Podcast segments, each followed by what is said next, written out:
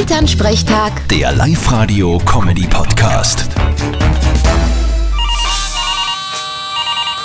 Hallo Mama, Grüß dich, Martin. Na, ist der recht Vater heim in der Quarantäne? es geht. Ich hab eh was zum Tun und einen Fernseher. Ich halt schon aus. Du, sag einmal, hast du da auch schon in der Apotheke so Jodtabletten gekauft? Na, wieso soll ich? Bringt ja nix. Ja, wegen einem Atom. Wenn der kommt, dann hilft das schon was.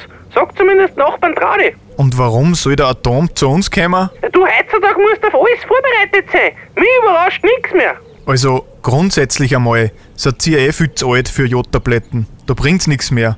Und ich brauch's ehrlich gesagt auch nicht. Ja, weil das ist sicher voll super. Wenn du die Atombomben zufliegen siehst, dann nimmst du noch gar keine Jodtabletten, weil dann passiert da nichts, wenn es neben dir einschlägt.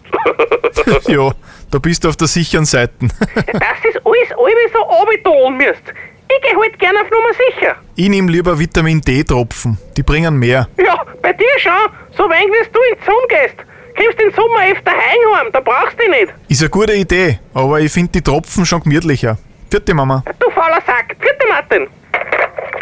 Elternsprechtag. Der Live-Radio-Comedy-Podcast.